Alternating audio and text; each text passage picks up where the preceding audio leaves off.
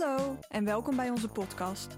Ik ben Marit. Ik ben Nienke en we zijn heel benieuwd naar jullie lievelingsboeken. Daarom nodigen wij iedere aflevering iemand uit aan onze tafel om te praten onder het genot van een hapje of een drankje.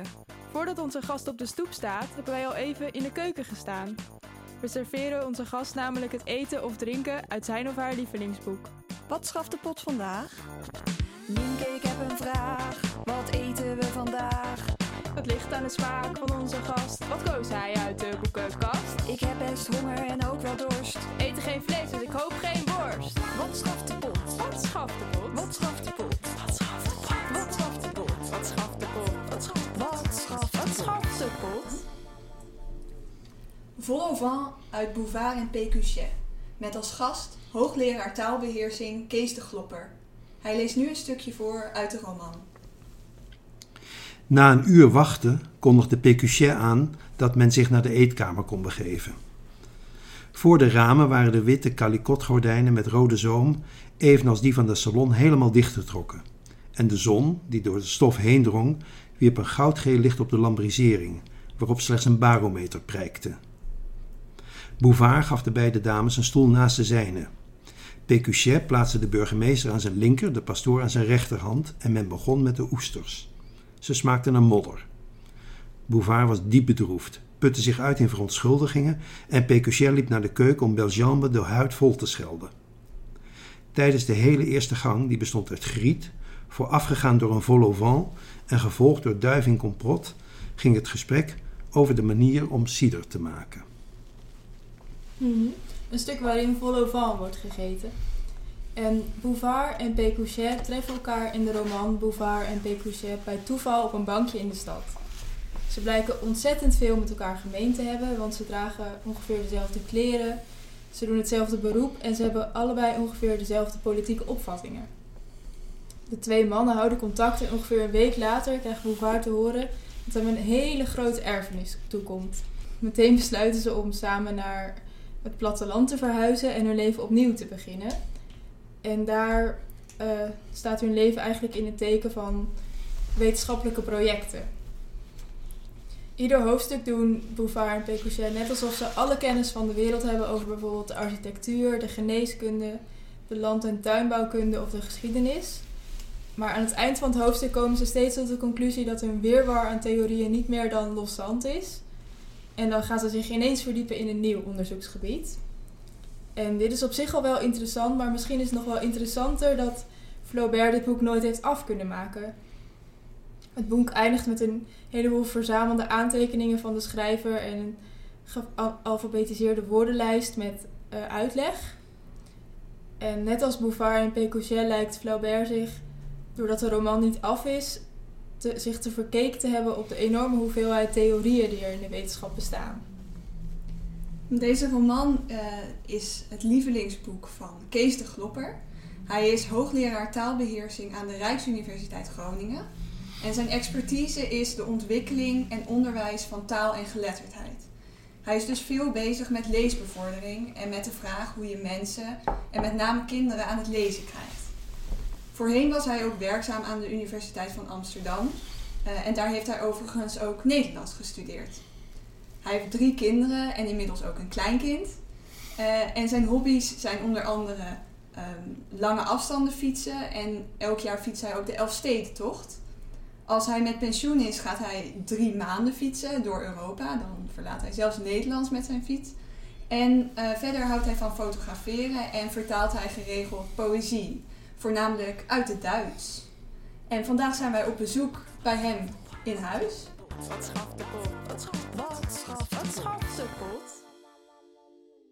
Heel erg leuk dat wij langs mogen komen. Ja, enorm leuk. Jullie zijn uh, hele leuke gasten. Dat is fijn om te horen. En als je dan gaat fietsen, ga je dan eigenlijk alleen fietsen of neem je dan nog iemand mee? Ah, dat is een goede vraag. Nee, ik fiets wel veel alleen. Dus als ik hier in de omgeving fiets in Groningen, dan fiets ik eigenlijk wel heel veel alleen. Uh, en ik had een, ja, het is een beetje een droevig verhaal. Ik had een vaste fietsvriend en die is heel plotseling overleden afgelopen najaar.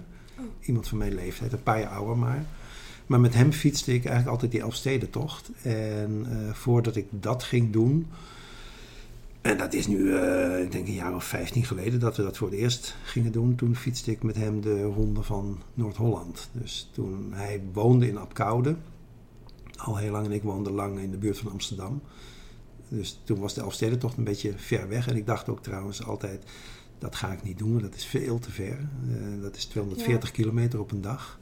En die ronde van Noord-Holland is 160. Dus ik dacht de eerste keer dat ik die Elfstedentocht moest fietsen, dacht ik, oh, ga ik nooit redden. Nou ja, goed, nee. Dus hij, hij was, Jan heette die, Jan, Jan Binnen, een Fries.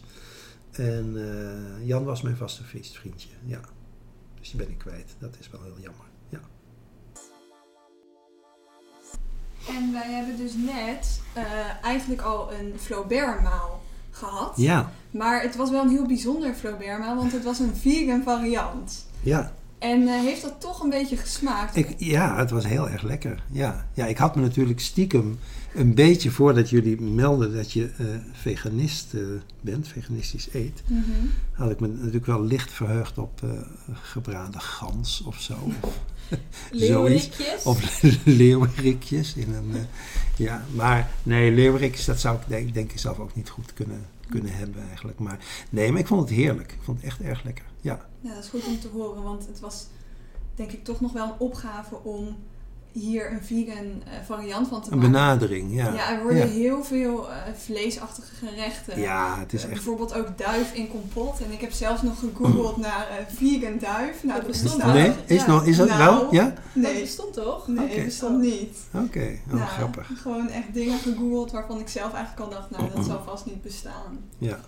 Maar goed, we zitten dus eigenlijk al goed in de sfeer van het boek, want we hebben eh, het eten al geproefd. Ja. Eh, maar naar het boek. Waarom is het je lievelingsboek? ja, waarom is mijn lievelingsboek? Dat, is echt best een moeilijke vraag. En toen jullie, ehm, toen ik er vanmiddag nog even over zat na te denken, toen dacht ik, ja, ik had ook, een, ik had ook andere boeken kunnen noemen. En eigenlijk, nou, ik ben een groot liefhebber van, eh, van maar dat had ik dan toch niet genoemd. Ik denk dat ik dan een boek had genoemd van een, eh, van een Oostenrijker, van Thomas Bernhard. Dat is wel een heel bijzonder boek. Dat heet Auslöschung. En dat is een. eh ik zal heel kort over zijn hoor. Maar het is een, het is een dikke roman. eh 600 nog wat bladzijden. Net als Bouvard en Pécuchet eigenlijk. Ja, maar het bijzondere is dat het uit twee delen bestaat. En ieder deel bestaat uit één hoofdstuk. En ieder hoofdstuk bestaat uit één alinea. Dus het boek bestaat uit twee alinea's van 300 plus bladzijden. Dus bizar boek eigenlijk om, om, om te lezen. En het, het spreekt me enorm aan. En daar zit wel een soort verwantschap, denk ik, toch met Flaubert. Omdat het een, het is een beetje een, het is een boos boek en een heel liefdevol boek. En eh, het is een boos boek omdat het, dat, dat, die Auslöschung van Bernhard speelt, eh, speelt eigenlijk in Oostenrijk. Het gaat over een Oostenrijkse familie, die Oostenrijkse landadel die fout was in de oorlog. En de hoofdpersoon, de verteller, die is zijn familie ontvlucht, maar moet toch weer terug omdat vader en moeder en broer bij een auto-ongeluk omkomen. Dan moet hij terug en dingen regelen en zo. Dan komt hij weer terug in, in die sfeer. En nou, dat roept van alles op. Een enorme innerlijke monoloog en eh, allerlei gedachten en herinneringen. Nou ja, goed, dat daarover. Maar eh, ja, wa- wat, wat vind ik hier nou zo aantrekkelijk aan? Ik, ik, ik vind het enorm grappig. Ik vind het echt een waanzinnig grappig, leuk boek. Maar er zit ook een onderstroom toch wel van ja, een soort van boosheid in over de onvolkomenheden van het leven en de strevingen van mensen die wel beschouwd eigenlijk op niks uitlopen, maar op, op mislukkingen uitlopen. Dat, ehm, dat vind ik er wel heel, eh, heel ja, leuk en aangenaam aan. Ik vind het eh, qua manier van vertellen en stijl wel heel aantrekkelijk. Helaas is mijn Frans niet zo goed dat ik het eh, zonder een Nederlandse vertaling ernaast van het Frans kan genieten. Mijn Frans is niet heel slecht, maar zeker niet heel goed. Dus dat, dat, ik kan het dus in het Frans niet op zijn waarde schatten. Maar ik vind de vertaling echt prachtig. Ik vind het echt, echt heel mooi. En het is een. eh, eh, het is een soort mate, ja, het heeft een soort mateloosheid, dat boek. Het houdt maar niet op. Als je Ja. denkt van, hè, nou is het wel genoeg geweest, dan beginnen ze gewoon een nieuw hoofdstuk en dan gaan ze aan een nieuw avontuur beginnen. En eh, dat, ook dat loopt verkeerd af. En, eh, ehm, dus wat ik, er, wat ik er heel aantrekkelijk aan vind, is dat het de, nou ja, de betrekkelijkheid eh, van, eh, eh, van wetenschap en weten en kennis wel heel, heel goed laat zien. Zit er dan zelf ook zoveel soort van boosheid, maar ook liefdevolheid in jou? Ah ja, dat is het. Nou ja, ik, ehm, nou ja, ik was, ik, ja, ik denk het wel op een bepaalde manier. Nou ja, wat ik over die liefdevolheid nog iets, dat vind ik wat ik ook, ook heel, heel leuk en mooi vind van het boek. Dat is dus die vriendschap tussen die twee mannen. Dat, vooral dat eerste hoofdstuk. We hadden het daarvoor het eten al even kort Ja. over. Hè. Dat, is echt, dat vind ik echt geweldig hoe ze eigenlijk verliefd worden op elkaar. Ja. Het heet dan net niet zo, maar dat Ja, is het. Dat is liefde het. op het eerste Ja, het is liefde op het eerste gezicht. Hè? Dat is het gewoon. Dat, is, dat vind ik echt geweldig mooi. Ehm, ja, ik ben wel een driftig baasje eigenlijk. Dus ik kan wel makkelijk boos worden. Mhm. Dat, ik heb dat wel heel goed leren beheersen. Ehm, het verhaal wil, daar kan ik me echt zelf helemaal niets van herinneren natuurlijk. Maar dat ik als peuter zo driftig kon zijn dat ik eh, in de vloerbedekking beet. Oh. Dus dan lag ik op de grond, woedend, en dan beet ik in de vloer. Mhm. Daar kan ik me niets van herinneren. Dus ik heb mijn, mijn emoties wel goed leren beheersen. Maar ik ben wel een opgewonden mannetje eigenlijk. Dus als ik, ik word niet snel boos. Maar als ik boos word, dan kan Ja. ik wel heel boos worden. En dan ben ik toch ook wel vaak boos om... eh, ja, om, om onvolkomenheden van anderen. Dat is natuurlijk heel erg eh, egocentrisch. Alsof ik ze zelf niet heb. Ik heb ze natuurlijk zelf volop. Maar eh, Heb je een sterk rechtvaardigheid? enorm Ja. rechtvaardigheidsgevoel. Ja. En wat je net zei, eh, dat je het heel mooi vond hoe Bouvard en Pécuchet elkaar in het eerste hoofdstuk ontmoeten. En er Mhm. inderdaad een soort liefde op het eerste gezicht eh, is. Ze vinden elkaar eigenlijk een zielsverwant. Ja. Is dat iets wat je herkent? Heb je dat ook wel eens gehad met iemand? Ja. Ja, Ja? dat heb ik wel. Ja. En Ja. met wat voor iemand als ik vraag? Ah ja, dat mag je vragen, zeker. Nou ja, met, met, met een paar hele goede vrienden. Ehm, en eigenlijk met, je zou kunnen zeggen, het, het sterkst. Want ik heb van, van lang terug, ik heb mijn beste vriend, die ken ik vanaf de derde, vierde klas middelbare school. En we zijn nog steeds heel goed bevriend. Door alle jaren heen. Maar die ken ik op een heleboel manieren. En die heb ik heel geleidelijk leren kennen. Dus daar heb ik dat gevoel eigenlijk niet zo bij gehad. Maar ik heb ehm, via het werk een keer eh, in een groot internationaal project. Ik was net afgestudeerd en ik werkte als assistent op een onderzoeksinstituut. En toen ik mijn scriptie klaar had, toen kreeg ik meteen een groot project in de schoot geworpen van de, de baas van de club eigenlijk. Want die moest iets anders gaan doen dat nog belangrijker was. Toen kwam ik in een groot internationaal project terecht. En moest ik drie, vier keer per jaar naar het buitenland voor, voor werk overleggen. Voor een heel ambitieus, een beetje megalomaan project. Dat tot doel had om de schrijfvaardigheid van 15-jarige leerlingen uit verschillende landen met elkaar te vergelijken. Oh, Wat helemaal niet kon, dat ging natuurlijk niet. Want die teksten die waren natuurlijk in verschillende talen geschreven. Maar die moesten dan vertaald worden. Allemaal naar het Engels. Ja, daar zou ik u niet mee bemoeien. Het was een raar project. Maar toen raakte ik eh, bevriend met een Italiaan van mijn leeftijd, en een paar jaar ouder was, maar Pietro, Pietro Lucisano, en die kwam uit Rome. En het was ook meteen een soort verwantschap op het eerste gezicht. Dus wij waren de jonkies in een eh, projectgezelschap en eh, eh, we waren twee weken lang opgesloten in een universiteit, ergens onder Chicago op het platteland, Urbana, Illinois. En we zaten dag in, dag uit, moesten we opstellen beoordelen. Dat was dodelijk vervelend. In, in, in groepen van vijf. En er waren vijf parallelgroepen tegelijk of zo. En af en toe zaten wij samen in een groep. Maar meestal zaten we met oude mensen in een groep. Dat vonden wij toen oude mensen natuurlijk. En, maar wat we dan wel deden, en dat was heel erg leuk. We gingen dan na afloop van die eh, zittingen gingen we samen een biertje drinken eh, in dat stadje. En we zaten de hele dag opstellen te beoordelen. Dat is een beetje gênant om te zeggen. Maar daarna gingen we voorbijgangers beoordelen. Op overall impression, content, organization en style. En vooral dames werden zo beoordeeld. En het was natuurlijk weinig vlijend dat je bijvoorbeeld zei... eh, overall impression was het hoogste score was een 5, zei je een 5, maar content was dan een 1 bijvoorbeeld. Weet je, dan, dan, was er, dan dachten we, vonden we het heel mooi, maar we dachten er zit niet veel bij. Nou ja, goed, dat was een soort, eh, ja, je zou kunnen zeggen, een soort liefde op het eerste gezicht wel. En ik heb dat later nog eens een keer eh, gehad met een, eh, een Nederlandse arts in Oostenrijk. Ik belandde in zijn ziekenhuis door een zwaar ski-ongeluk.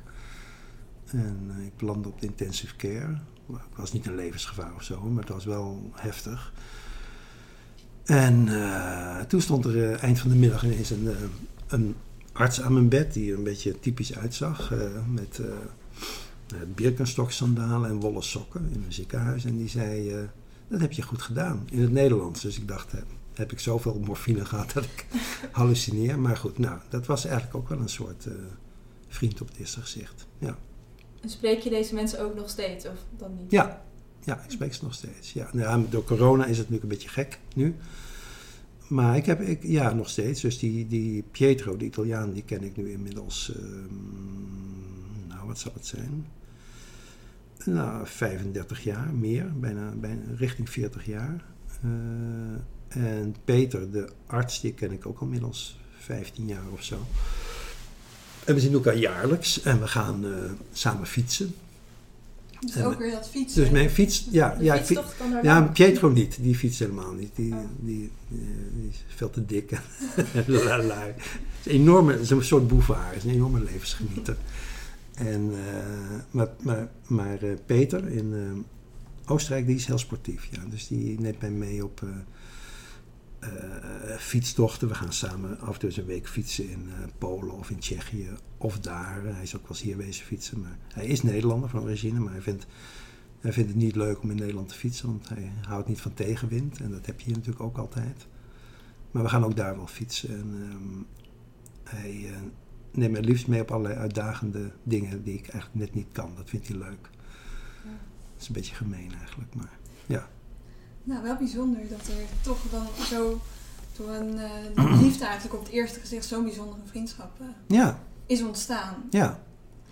Um, Bouvard en Pécuchet ontvangen in het begin eh, van het boek dus een erfenis eh, door het overlijden van de peetoom van Bouvard. Ja, En eh, ze besluiten om te vertrekken en een nieuw leven op te bouwen. ja. En heb jij ook ooit de behoefte gevoeld om alles achter je te laten en ergens een nieuw leven te beginnen? Oeh. Mm, Echt alles bedoel je? Nou, Of niet? Nou het ja, hoeft niet alles, kan ook in wat mindere mate, maar dat je soms toch. nou ja, toen ik, toen ik, eh, nee, nou, ik heb toen ik in dat, in dat grote project werkte. En toen was ik nog, nou ja, veel jonger natuurlijk. En toen, eh, ik had een vaste relatie, met haar ben ik getrouwd, zij is de moeder van mijn kinderen, dus ik was niet alleen, maar ik heb toen wel heel serieus bedacht van misschien moet ik toch een paar jaar naar het buitenland, maar dat heb ik niet gedaan, daar heb ik achteraf wel spijt van gehad. Maar dat deed ik dus niet bijvoorbeeld. Maar wat ik wel deed, was toen ik in Amsterdam om allerlei redenen toch eens om me heen ging kijken. Ik had daar twintig jaar gewerkt. En toen was er een vacature in Groningen. Ik zat in Amsterdam bij de onderwijskunde. Er was een vacature in Groningen voor een taalbeheerser. En ik dacht, nou ja, het is op mijn lijf geschreven. Ik ga natuurlijk niet naar Groningen.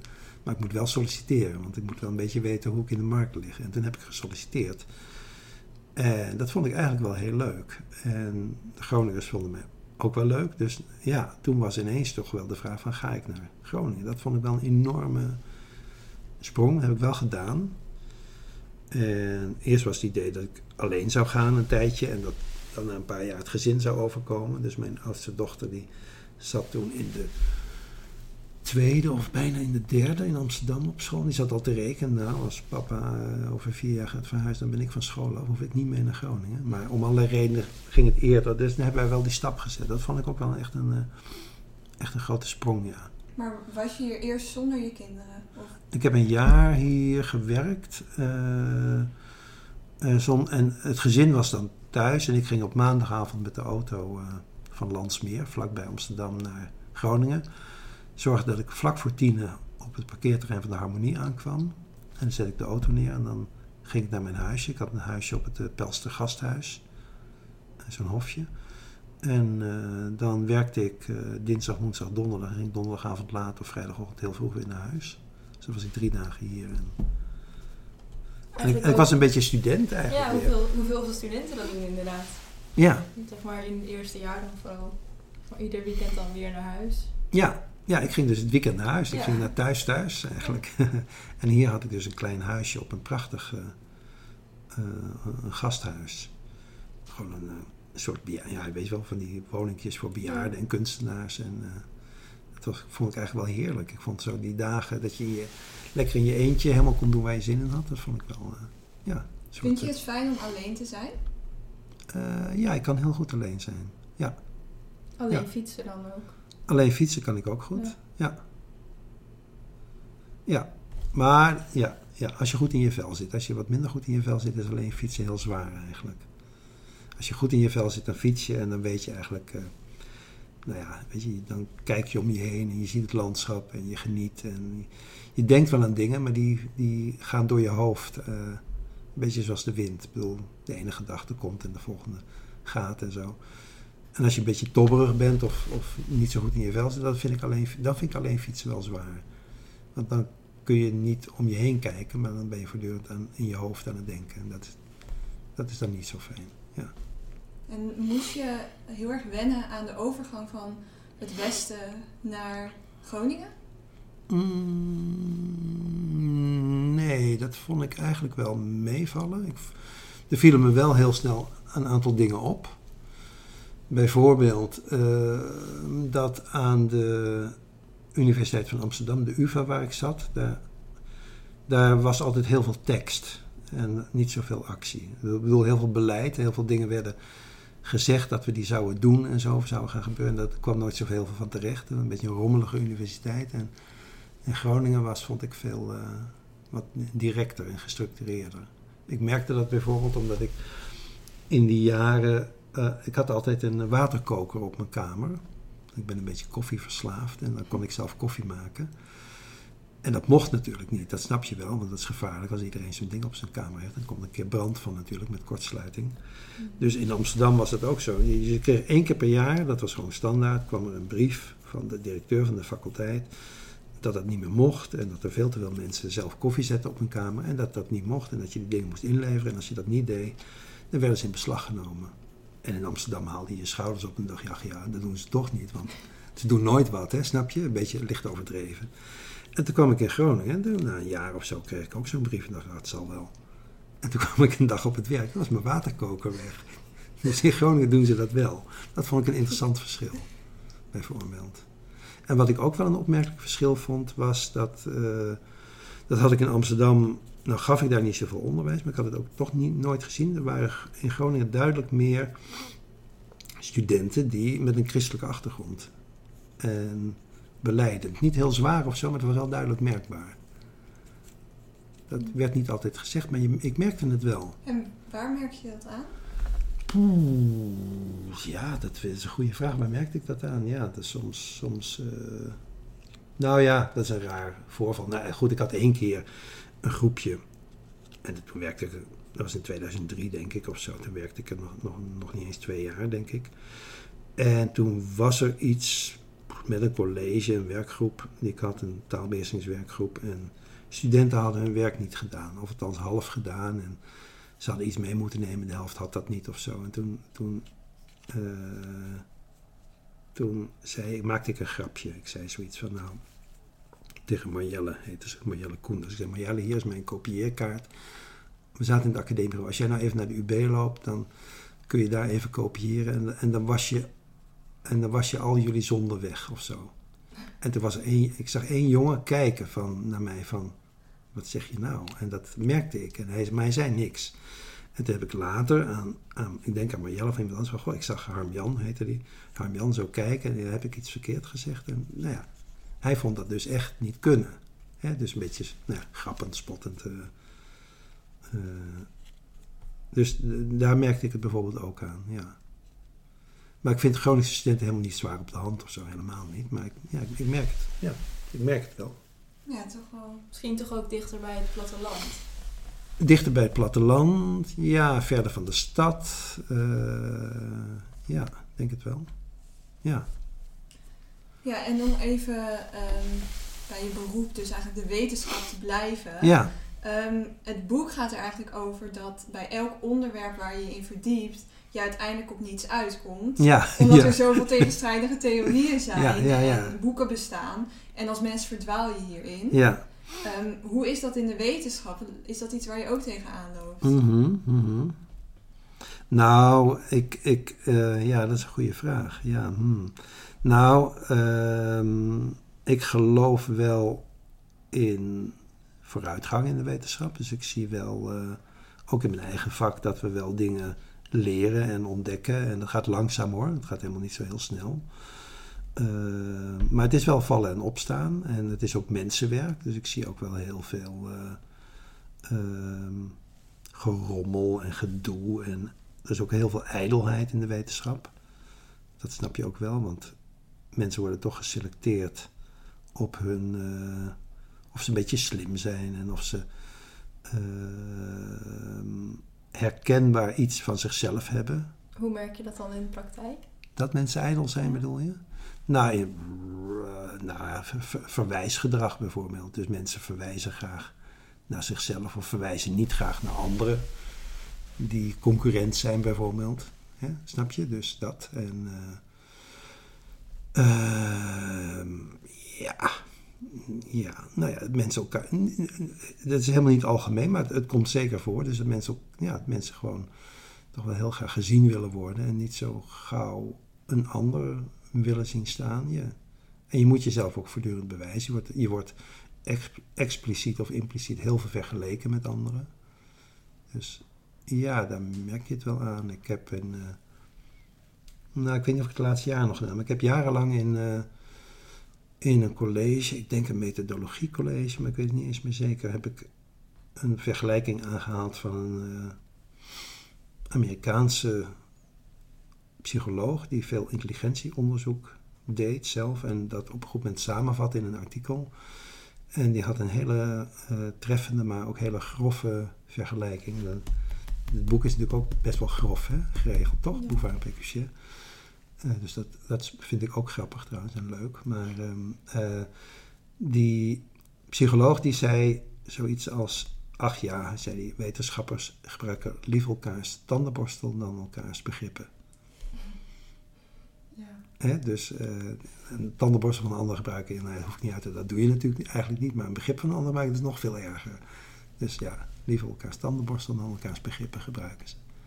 Maar goed, dat klinkt nou ik ben niet heel negatief over de wetenschap. Ik ben wel um, heel gereserveerd over. Um, nou, ja, hoe moet ik dat nou zeggen? Op, op, op microniveau misschien niet zo negatief. In de zin dat natuurlijk uh, door onderzoek ontdek je van alles. En daar kun je de wereld mee veranderen. Maar op macroniveau ben ik niet zo'n optimist, denk ik, dat uh, wetenschap en beheersing van de natuur, want dat drijft ons natuurlijk voort, denk ik, als, als soort, ja. dat, dat, dat we daar niet heel veel beter van uh, Dat we er slechter van worden. Nou ik, weet niet, nou, ik weet het niet of we er slechter voor maar ik, ik, ik, geloof, ik weet niet of we er beter van worden. Nou ja, er zijn heel veel optimisten natuurlijk. Hè. Er zijn heel veel mensen die zeggen, nou kijk eens om je heen. Kijk eens naar de, epidemieën en de gezondheidszorg en de leeftijd van mensen. En dat is allemaal waar, maar we zijn ook natuurlijk druk bezig om de planeet op te eten. En, uh, dus waarvan dan mensen zeggen, ah, er komt heus wel weer een technologische oplossing voor, de, voor het CO2-probleem. Dus ik weet, ik weet het niet, maar um, ik, ben, ik ben niet een, ik ben niet een on, onbekommerde rationalist ook, denk ik. Dat ben ik niet. Ik ben geen onbekommerde rationalist. En over het algemeen, in het gehele leven, zou je jezelf dan meer als optimist of meer als pessimist zien? Schrijven? Mm, nou, ik denk dat ik. Um... Oeh, wat een moeilijke vraag. Nou, ik ben wel.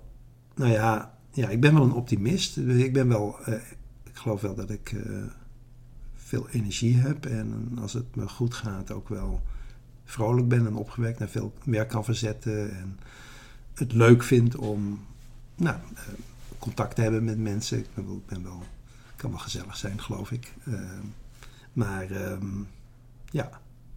Maar misschien is er wel een soort onderlaag van. Uh, nou, ik weet niet of het pessimisme is, maar wel een soort behoedzaamheid. Van, nou ja, weet je, het, is, het leven is leuk, maar je kunt er niet op rekenen of zo dat het leuk blijft. In principe is het misschien eigenlijk niet zo leuk. Of wees daar maar op voorbereid. En ja, dat is misschien ook wel mijn. Uh, uh, nou, ik, ik ben Nederlands hervormd opgevoed.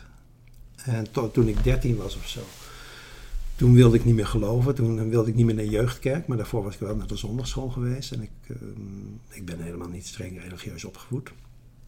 Maar ik had wel een strenge vader, denk ik. Althans, dat was hij niet doelbewust, maar dat was hij denk ik wel. Dus ik denk dat ik wel een, een, een, een eh, eh, eh, daar wel een soort ja, grondhouding is het niet, ik weet niet hoe je het moet noemen, maar wel een soort besef van betrekkelijkheid aan heb overgehouden. En ook wel trouwens. Nou, en, en het gevoel dat je in het leven heel erg je best moet doen en dat het ook niet gauw goed genoeg is. En dat alles wat je doet gezien wordt. Weet je, dat zijn natuurlijk hele, zijn niet van die hele, per se van die hele prettige uh, uh, gewaarwordingen of emoties, maar die heb ik wel. Ja, dus ik denk wel van, ja, je moet gewoon wel je best doen. Dat moet je wel doen. En ik geloof niet in een, uh, ik geloof niet dat er iemand is hoor, op een wolk of ergens anders die dat allemaal ziet, maar dat is wel een soort um, je gezien weten. Ik weet niet of jullie, of jullie dat herkennen uit je eigen opvoeding of je eigen achtergrond. Maar weten dat je gezien wordt of zo, dat is wel, dat is wel een soort sterk besef, denk ik, dat ik heb. Ja, ik denk dat ik zelf bijvoorbeeld heel erg de neiging heb om de lat eigenlijk net iets te hoog te leggen. Ja. Bijvoorbeeld, maar ik weet niet of dat per se uit mijn opvoeding komt. Ja. Ik weet niet waar het vandaan komt, maar ik herken het wel heel erg. Dat je altijd het gevoel hebt van Mhm. ik moet beter zijn dan ik ben of zo. Ja, denk ook dat het heel vanaf kinds af aan dat het wel logisch is dat je gezien wil worden door, ja, door je ouders, maar ook door andere mensen om je heen.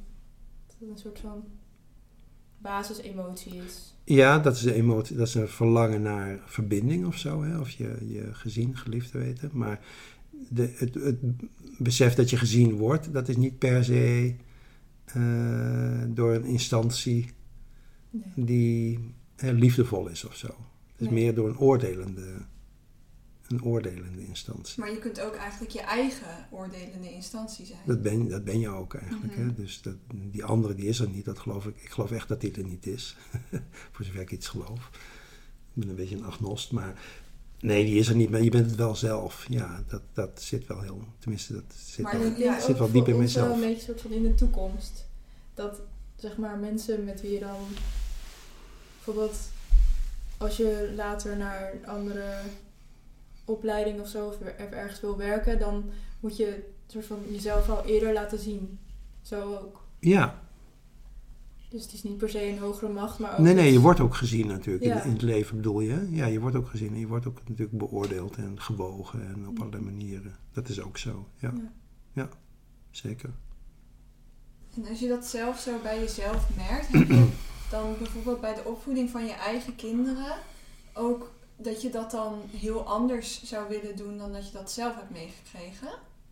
Eh, ja, ik denk wel dat ik dat anders heb proberen te doen. Of, dat, of je dat echt doet in alle opzet, dat weet je natuurlijk niet. En je weet, je geeft misschien ook wel dingen mee waar je jezelf helemaal niet van bewust bent. Maar dat is wel iets wat je, ja, ik weet, ja dat je, wat je wel voor ogen hebt. Ja, want Bouvard en Pécuchet hebben natuurlijk ook een heel hoofdstuk gewijd aan eh, opvoedkunde. Ja, En eh, ja, daarom vroeg ik me ook wel af of ehm, jij een bepaalde manier hebt waarvan je dacht, dit is hoe ik mijn kinderen op moet voeden. Of dat je ook achteraf misschien wel denkt van, dit had ik misschien anders moeten doen. Mhm. Eh, ik, nee, ik geloof niet dat ik nou een heel uitgesproken idee had over opvoeding. Ja, dat had ik natuurlijk wel, maar niet... Misschien is het ook wel aldoende leert men. ah, ja, ja, en je wordt ook gevormd door je tijd. Hè? Dus ik denk dat... ehm, ehm, nou, ik denk dat ik mijn kinderen wel heb proberen op te voeden. Dat ik dat ook samen deed. eh, met hun moeder. eh, waarin we ze, nou ja, de ruimte gaven. En heel serieus probeerden te nemen. En ze relatief veel ruimte en zelfstandigheid eh, gaven. Ehm, ja, ik denk niet dat wij streng waren. We probeerden wel duidelijk te zijn. Ik denk dat we het ook, nou, we waren het ook wel vaak eens. Je hebt natuurlijk ook wel van die stellen van die ouders die het niet met elkaar eens zijn. En waarbij dan eh, hè, ouders makkelijk tegen elkaar worden uitgespeeld. Ik denk dat dat allemaal niet aan de orde was. Nee. En ik denk dat ik. eh, je, weet, je, je weet- het niet, hè, wat je, wat je overbrengt. Eh, ik ben zelf ehm, eh, opgevoed in een gezin waar, waar mijn ouders die kwamen. Mijn vader kwam van een boerenbedrijf in Zeeland. Dus die was oudste zoon. Die had eigenlijk boer moeten worden. Die werd arts door allerlei redenen. Waarom had hij boer moeten worden?